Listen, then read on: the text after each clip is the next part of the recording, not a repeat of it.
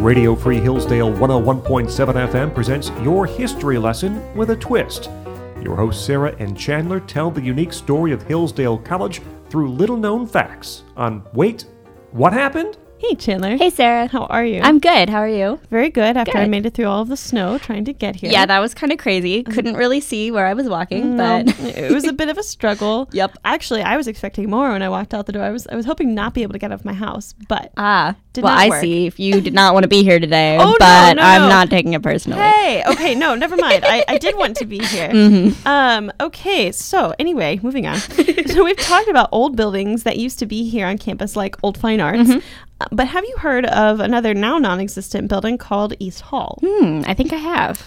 So East Hall was built in 1855, um, and it served numerous purposes and survived quite a lot in its 100 plus years of existence.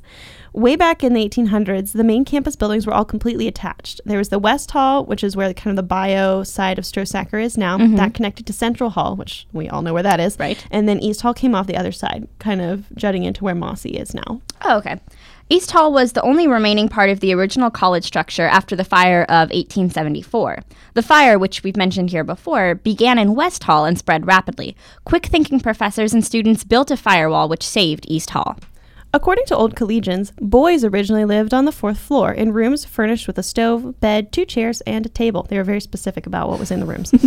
There was also a dining hall in the basement, and meals cost $1.50 a week.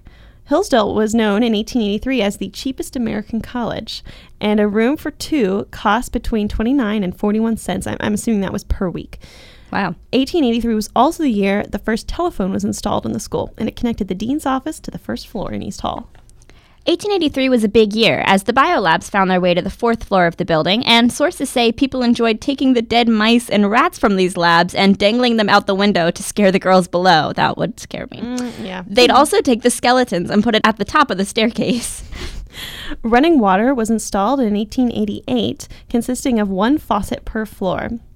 There was no sewer connection until 1895, however, which was when the first bathtub was installed.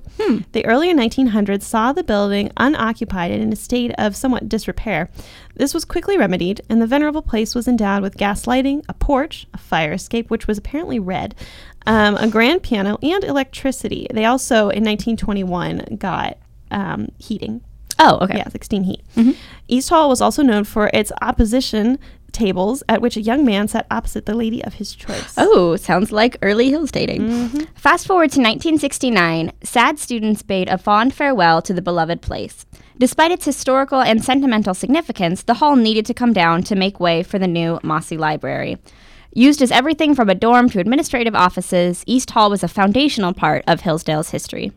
Very, very interesting. Yeah. Very interesting. And also, this is not pertaining to East Hall, but there used to be a. Well, throughout the years, there's been kind of an, an iteration of overheard, but in the mm-hmm. collegian. Mm-hmm. So I'm assuming this is from a very old, like 1930s, in the collegian type of that. This was just a little ditty w- that was in there. In a freshman's eyes, a senior stood on a railroad track. The train was coming fast. The train got off the railroad track and let the senior pass. Very nice. As That's a senior, I approve. I also approve. well, thank you to our listeners. I'm Sarah Shorty, and I'm Chandler Lash. and you're listening to Wait, What Happened on Radio Free Hillsdale 101.7 FM.